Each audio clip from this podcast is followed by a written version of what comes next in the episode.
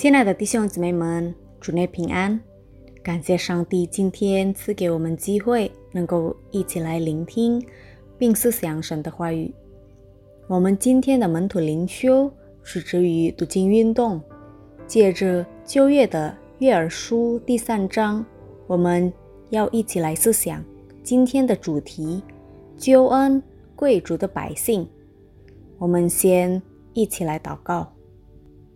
亲爱的主耶稣，感谢你，谢谢你的恩典和看顾。现在我们要思想你的话语，求你赐给我们从你而来的智慧，使我们能够明白你的话语，做你的旨意。感谢主，奉主名求，阿门。本章继续论述前面二章的主题：耶和华的日子。耶和华的日子对犹大民和耶路撒冷来说是拯救之日，但对上帝百姓之敌来说则是惩罚之日。此处的耶和华的日子指的是最后的审判日，上帝要在这日取得最终的胜利。基督的受死和复活开启了通往此大胜的道路。约尔先知所传达的上帝的圣言，大大的安慰了旧约时代的上帝百姓，使受尽欺压的百姓确信上帝在他们这一边。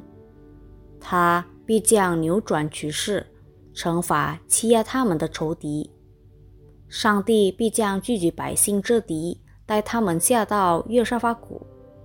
约沙法谷除是地名外。也是审判的象征，在那里，上帝将审判欺压其百姓的万民，揭露他们的恶行，继而判刑。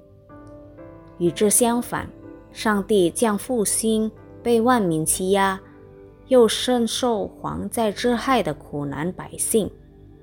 听闻月儿先知传讲信息的百姓，为上帝成为他们避难所和保障的应许所鼓舞。虽然他们仍身处困境，但是他们有指望，知道上帝不曾离弃悔改归向他的人们。上帝施救的最终目的是要让犹大和耶路撒冷看见上帝在七百姓中间。约珥书第三章提醒我们，认识到上帝对七百姓是信实的。从古至今，无论什么危险，都不能毁灭其百姓，因为上帝就在他们这一边。最要紧的是，上帝的百姓必须活在圣洁中，因为圣洁的上帝就在他们当中。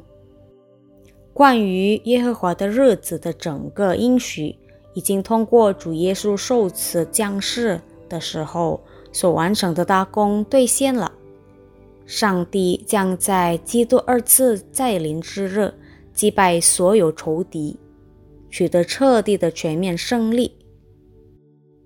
我们祷告：主耶稣，谢谢你的救恩，谢谢你的应许，你必与我们同在，不离开我。但是你有一个要求，就是我们必须活在圣洁中。因为你是圣洁的神，主啊，求你帮助我们。感谢你，我们祷告是奉靠主耶稣的生命祈求，阿门。无论何处，上帝总与我们同在。祝大家有美好的一天。耶稣爱你，我也爱你。